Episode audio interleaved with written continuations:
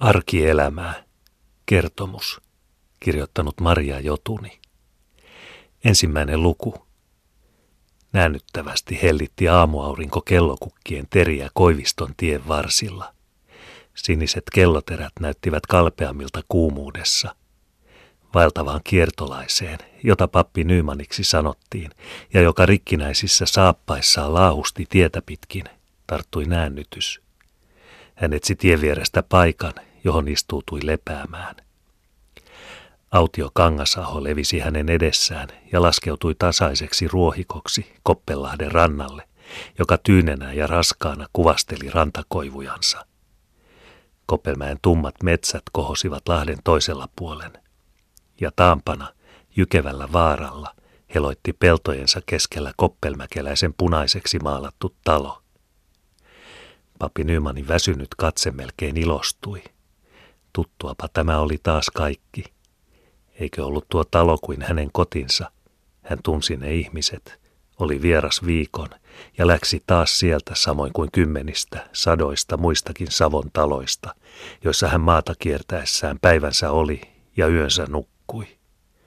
Oho, kuuma vaan oli. Pappi ponnisti saappaat jaloistaan, kellahti nurmelle pitkälleen ja tähysteli taivasta. Vaan kovin se huikaisikin. Hän kääntyi maahan päin kyynärpäilleen ja antoi auringon heloittaa selkäänsä. Nurmikolla kihisi hyönteisiä. Siinä oli jos jonkin näköistä. Ja kiire niillä oli.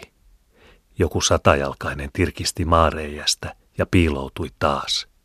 Joku kovakuoriainen kapusi korkealle ruohonkorteen, vaan keikahti sieltä selälleen maahan. Mitäs menitkin, sanoi Nyyman. Kimpuroi nyt ylös. Vaan hyönteinen ei päässyt. Nyman taittoi heinänkorren ja auttoi sitä. Aha, joko taas korteen. Elä mene, sanon. Putoat.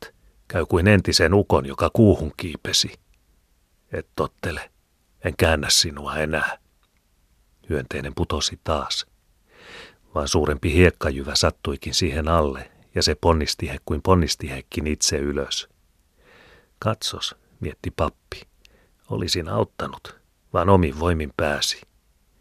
Se on kuin ihminen, joka putoaa, nousee, putoaa, nousee. Ylös minunkin tästä pitäisi, mietti pappi, vaan eipä ollut tässä sitä hiekkasirua, että ponnistaisi, eikä muuten olisi viitsinyt vaivautua. Aurinko hellitti hellittämällä hänen syntiseen selkärankaansa. Jos taudin siemen siinä olit, nyt pakenit. Vaan eikö tuolta Koppelmäen käänteestä tullut ihminen? Punainen hame välähti puiden lomitse. Eikö se ollut Koppelmäen piika Annastiina? Oli kuin olikin. Ruskeat paljaat jalat teppasivat reippaasti niin, että lyhyt punainen hame vain hulmahteli. Päässä oli hänellä valkea huivi ja yläruumista suojasi vain karkea, pitkähihainen paita. Vaan muuttunut oli sitten viime näkemin Annastiinakin. Synnyttävänkin kohta näytti. Annastiinako se olikin? Ka päivää. Päivää päivää. Mistäs pastori? Tuolta Koivistolasta vaan. Minnekäs sinulla on matka? Tuonne Ahtolaan. Istu nyt, jutellaan. Ei tuota oikein joutaisi. Kuitenkin istuutui hän tien viereen ja korjasi hamettaan. No, joko kihlat on kirstussa? Nyt se taas. Vai lieneekö naitukin jo? Ei tämän paremmin. Jussi se viime jutteli, että hän markkinoilta ne ostaa. Eipä tainnut olla mies sanansa kokoinen. Mikä ettei? Olisi se ollut. Vaan kun se äiti tässä kevättalvella kuoli, sanoin, että anna kihlojen olla. Totta se haudattava ensin oli vainaja edes. Eihän sitä kyennyt siirtelemään, niin kuin näitä maanpäällisiä kykenee. Siirtele miten siirtelet, oma on asiasi. Sanoin siinä Jussille, että annapahan olla ostelematta, haudataan ensin tuo äitimuori ikuiseen lepoonsa. Vaan ne rahat siihen kaikki hupenee, intti Jussi. Hupeni mitä hupeni, sanoin minä. Pitääkö tässä nyt niin mielitekojensa vallassa asua, ettei tuonnempanakin tästä ehtisi? Vai jos hullusti käy sinulle, eikä kihlojakaan vielä ole, sanoi Jussi. Oma on asiani, kyllä siitä vastaan, minkä tehnytkin olen. Ja onpahan tämä nyt koko asia. Niin kuin tämä ei olisi luontoon menevä seikkakaan, että kun on ne puuhat. Ja jokainenhan sitä tietää, että Jussin kanssa on ne puuhat olleet käymässä. Ja että yhtä on pidetty ja pidetään vastakin, koska se nyt niikseen on antautunut. Niin minkä sille taitaa? Minkäpä sille? Vaan toisissa maan paikoissa kuuluvat toisin asioitansa järjestelevän – ja ei kuulu olevan luvallista olla tietävinäänkään niistä puuhista ennen kuin on viety. Häpeä kuuluu olevan, sanovat. Mitä? Onhan niitä monia tapoja ja ajatuksia asioista. On, on, eipä siltä. Mitenkä teillä siellä vanhat isännät jaksavat? Mikä sillä? Siellähän tuo näkyy kamarissaan kököttävän. Liekö kolotusta vielä?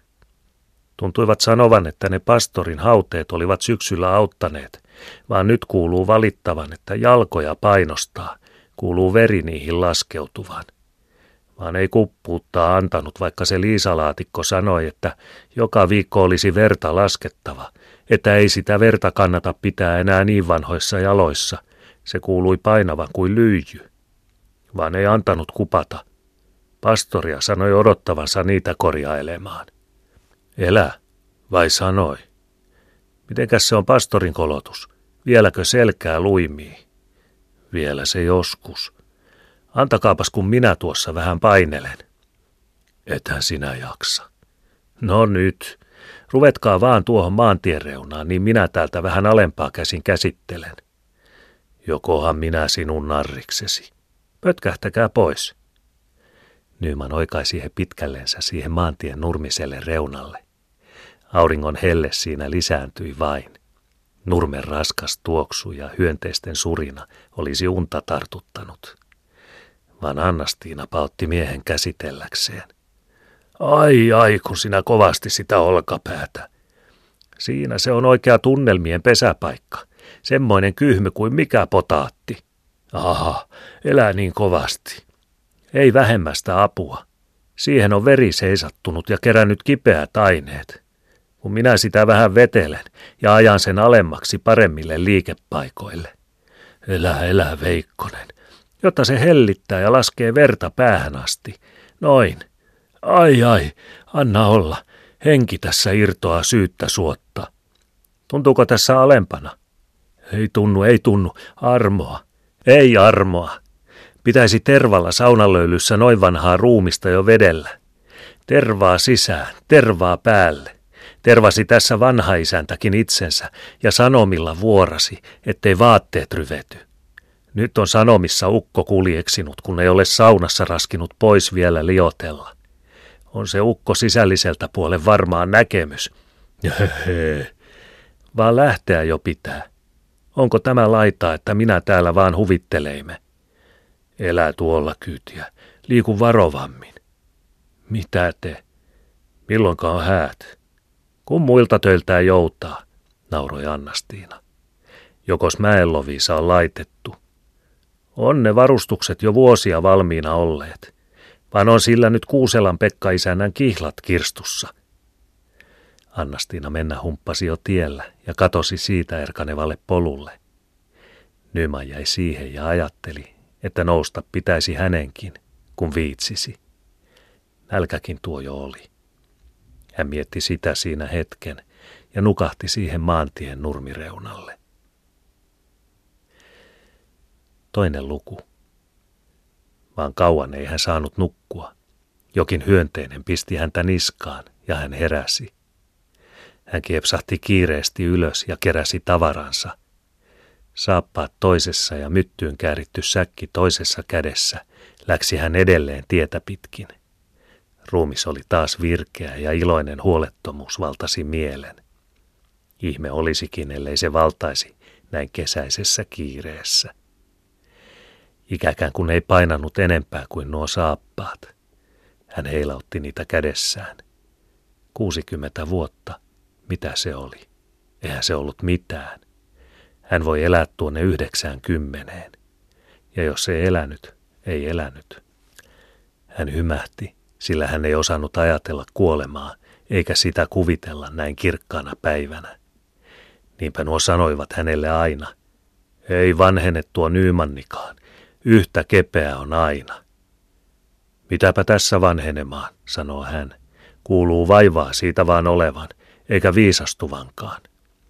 Eikö liene jo neljättäkymmentä vuotta, kun näillä main olette kierrellyt, sanoo toinen.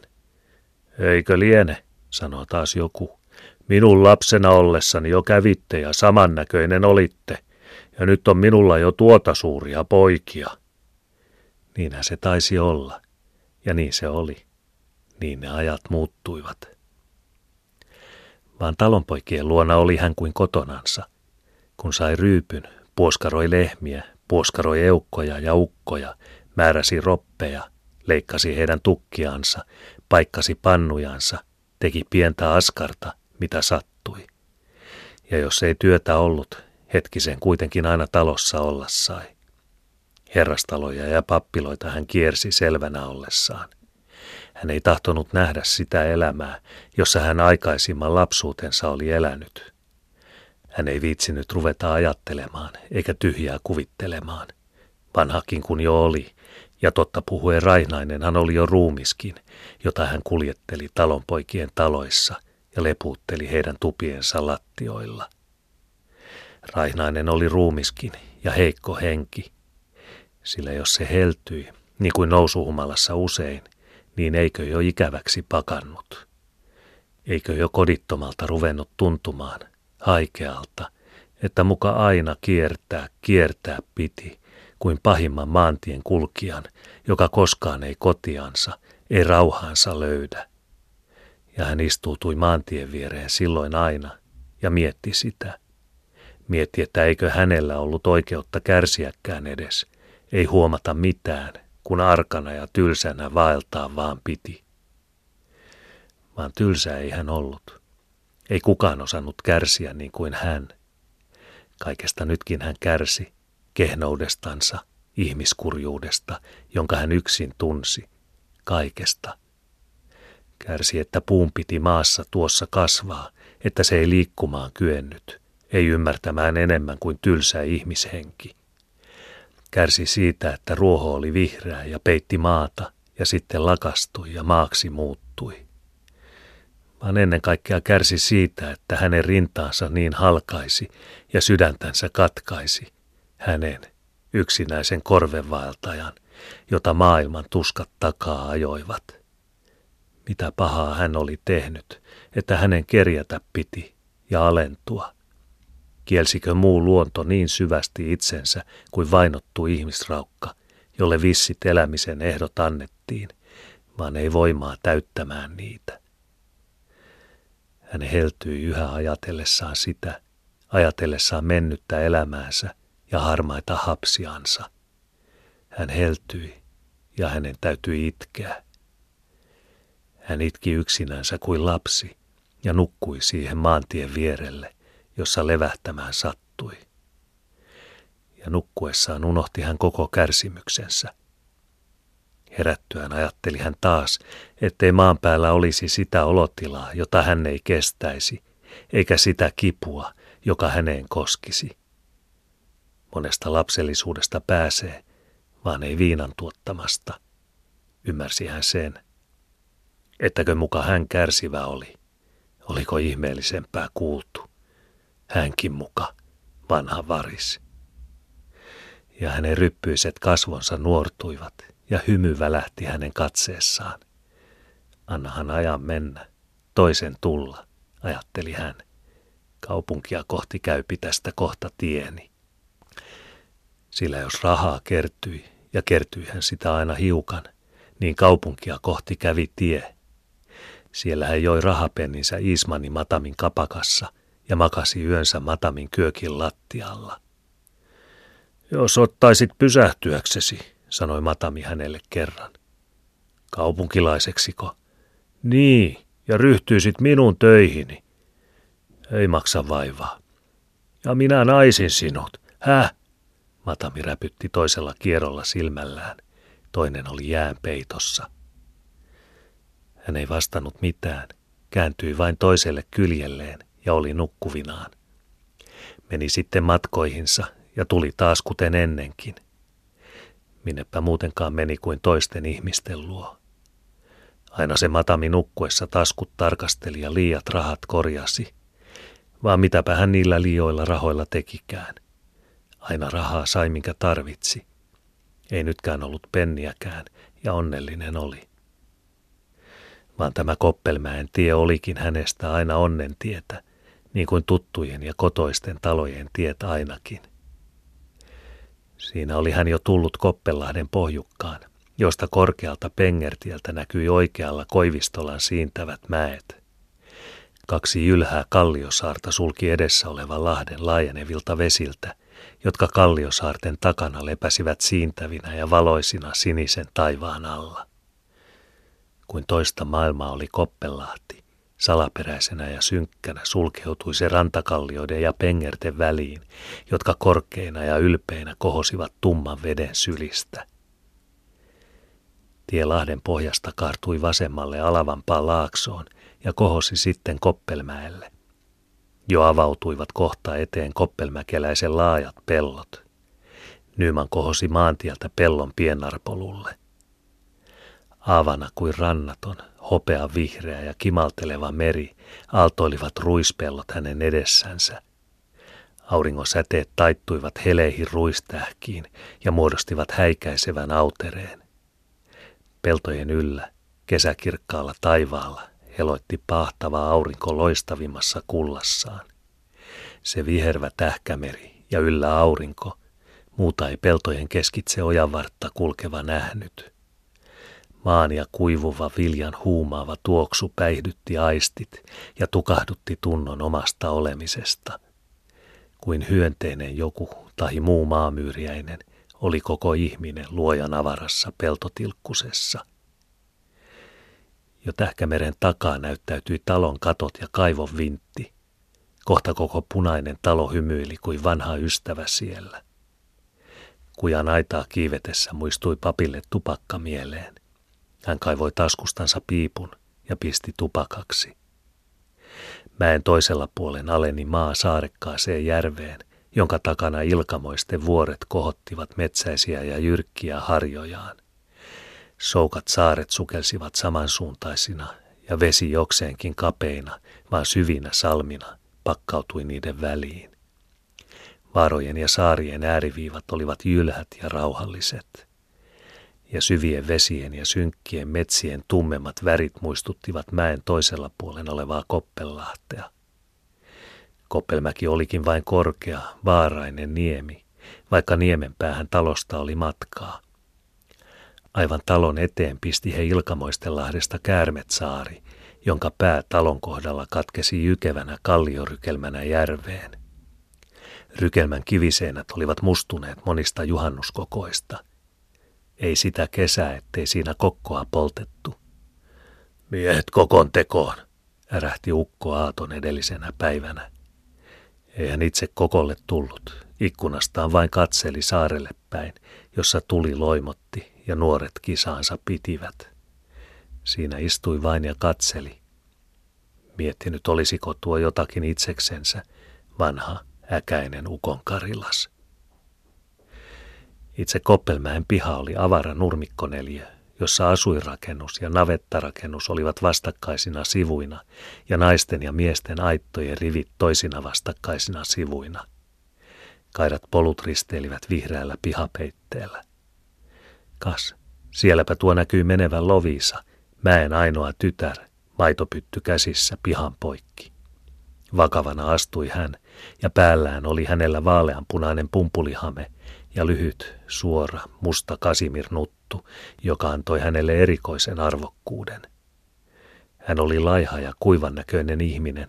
Vartalo oli hiukan etukenossa, niin kuin pitkillä naishenkilöillä usein on – Kasvonpiirteet olivat rauhalliset, melkein tylyt. Suu oli puristuksessa ja sileä. Keltainen tukka oli aina kiiltävä jakauksen molemmin puolin ja pingoitettu pienelle, lujalle nutturalle niskaan. Hän oli jo yli viiden kolmatta. Luuli, että hän oli kokenut jotakin elämässä, vaan ei. Elämä oli ollut aina sitä samaa täällä kotona. Mitään erityistä kokemusta ei se ollut tarjonnut. Jo alle kymmenen vuoden oli hän ollut se sama vakava, kotoinen suuren talon tytär. Kotiaskareissa olivat vuodet huomaamatta kuluneet ja yksinäisyydessä ajatus yhä tasaisemmaksi käynyt. Ei hänestä olisi ollut palvelusväen kanssa elämöimään, ja hän pysyikin erillään. Olisipa hän ollut tylykin, ellei hän olisi ollut ajatteleva ja ymmärtäväinen. Niin olivat vuodet hänen kohdaltaan kuluneet, kunnes vihdoinkaan ei voinut välttää sitä kysymystä, mihin taloon siirtyä emännäksi, olemaan ja kuolemaan. Kauemmin kuin paikkakunnan toiset tyttäret oli hän kotokenkiä kuluttanut. Eipä köyhempänä olisi siten kannattanut. Eipä ottajaakaan olisi sitten ollut vaan hänen myötäjäisillään ja hänen kotitalostansa naitettiin toki yksi tytär vanhempanakin talolliselle kenelle tahansa. Eikä tarvinnut huonoa huoliakkaan, oli parasta mitä katsella. Ja kun veli tuli tänä kesänä täyteen ikään, oli ollut puhe, että silloin päätös viimeistäänkin oli tehtävä. Ja hän teki. Hän valitsi Kuusellan nuoren Pekka-isännän.